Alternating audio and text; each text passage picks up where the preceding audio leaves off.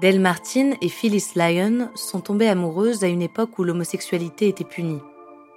En souhaitant simplement rencontrer des couples comme le leur, elles ont créé la première organisation lesbienne des États-Unis. Pour elles, s'aimer, c'est exister, inventer un espace pour leur amour et celui de tous ceux à qui l'on a fait croire qu'ils ne comptaient pas. Une histoire de club, de magazine et de droit civique, une histoire d'amour.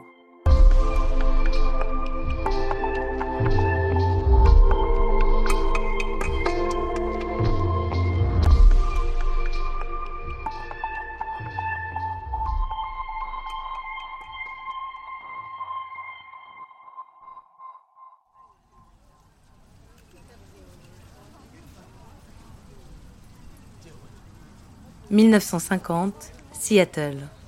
Phyllis Lyon et Dorothy Louise Martin assistent à leur première soirée d'entreprise, un magazine spécialisé dans le bâtiment qu'elles ont toutes les deux rejoint récemment.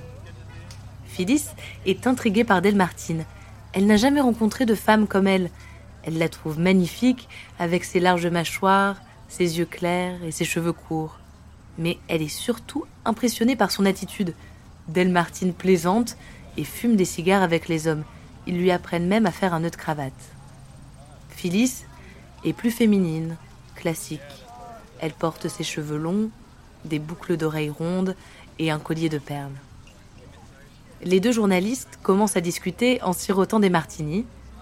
Del Martin se présente comme lesbienne. Elle a épousé un homme, James Martin, quand elle avait 19 ans. Ensemble, ils ont une fille, Kendra. Mais le mariage a pris fin quand James a découvert des lettres que Dell écrivait à la voisine.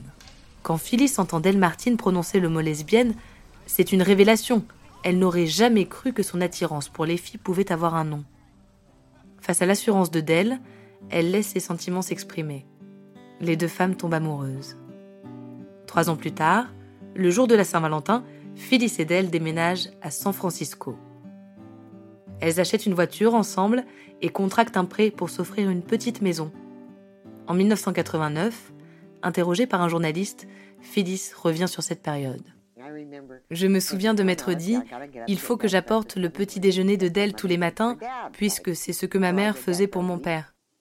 Laisse tomber. Aucune de ces choses n'a vraiment marché pour nous, et j'imagine que c'était pareil pour la plupart des couples. Vous n'aviez aucun modèle? Il n'y avait certainement pas de guide. À vrai dire, je ne savais pas grand-chose. J'avais juste rencontré cette personne trois ans et demi plus tôt.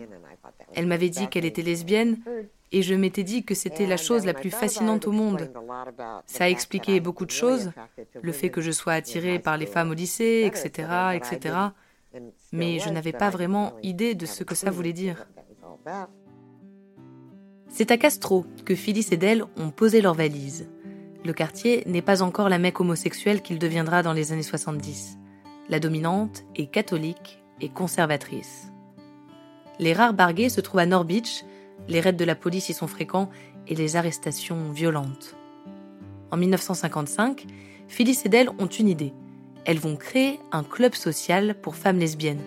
Un groupe pour se retrouver, parler, danser, vivre, sans risquer de se faire arrêter les filles de Bilitis sont nées.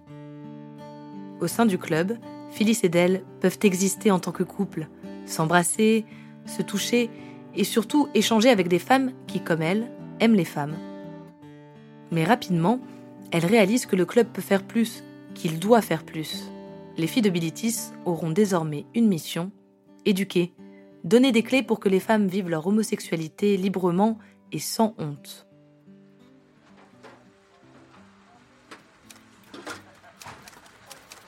Phyllis et Dell sont les plumes du groupe. Elles rédigent à quatre mains une newsletter, puis un journal, The Lader. La publication devient une référence pour les mouvements LGBT qui émergent. Les filles de Bilitis s'imposent en réseau national. Sans l'avoir calculé, Del Martin et Phyllis Lyon deviennent des icônes de la lutte pour la décriminalisation de l'homosexualité, puis de celle pour de nouveaux droits, comme le mariage. En 2004, elles se marient une première fois. Le mariage homosexuel n'est pas encore légal, mais le maire de San Francisco organise quand même une cérémonie pour Phyllis, Dell et d'autres couples de même sexe. L'hôtel de ville est plein à craquer et l'émotion palpable. Six ans plus tard, le mariage homosexuel est légalisé en Californie. Phyllis et Dell seront les premières mariées à 83 et 87 ans. Acceptez-vous, Phyllis, de prendre Dell pour épouse? Et vous, Dell, acceptez-vous de prendre Phyllis pour épouse?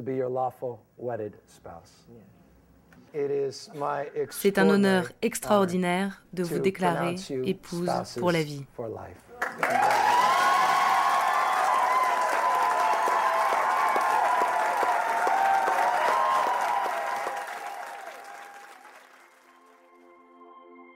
Del Martin s'éteindra deux mois après l'officialisation de son union avec Phyllis.